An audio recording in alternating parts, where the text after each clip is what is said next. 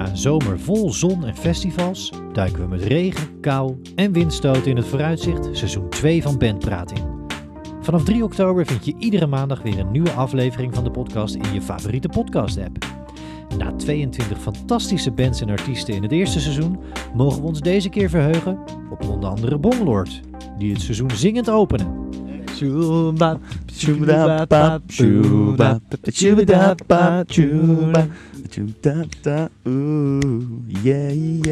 En met Tusky, Ja, dat is wel een beetje wat ik doe. Ik doe, als ik me niet goed voel, dan weet ik van oké, dan ga ik het tandje bij doen.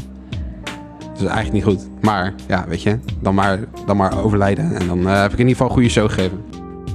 En met Silver Lake, Tim Akkerman, Laloy en meer. Heel veel meer tofs. We vliegen iedere aflevering langs de tijdlijn van al die bands en leren alle ins en outs kennen. En daarnaast zijn ook de dobbelstenen er weer bij voor de standaardvragen. Ja, het is geen dienblad voor de koffie, het is een dobbel dienblad. En voor de duidelijkheid, Het klinkt dus zo. Dus, hè, dan, eh, iedere band krijgt ook weer vijf dilemma's voorgeschoteld. Het zijn wel echt dilemma's, ja.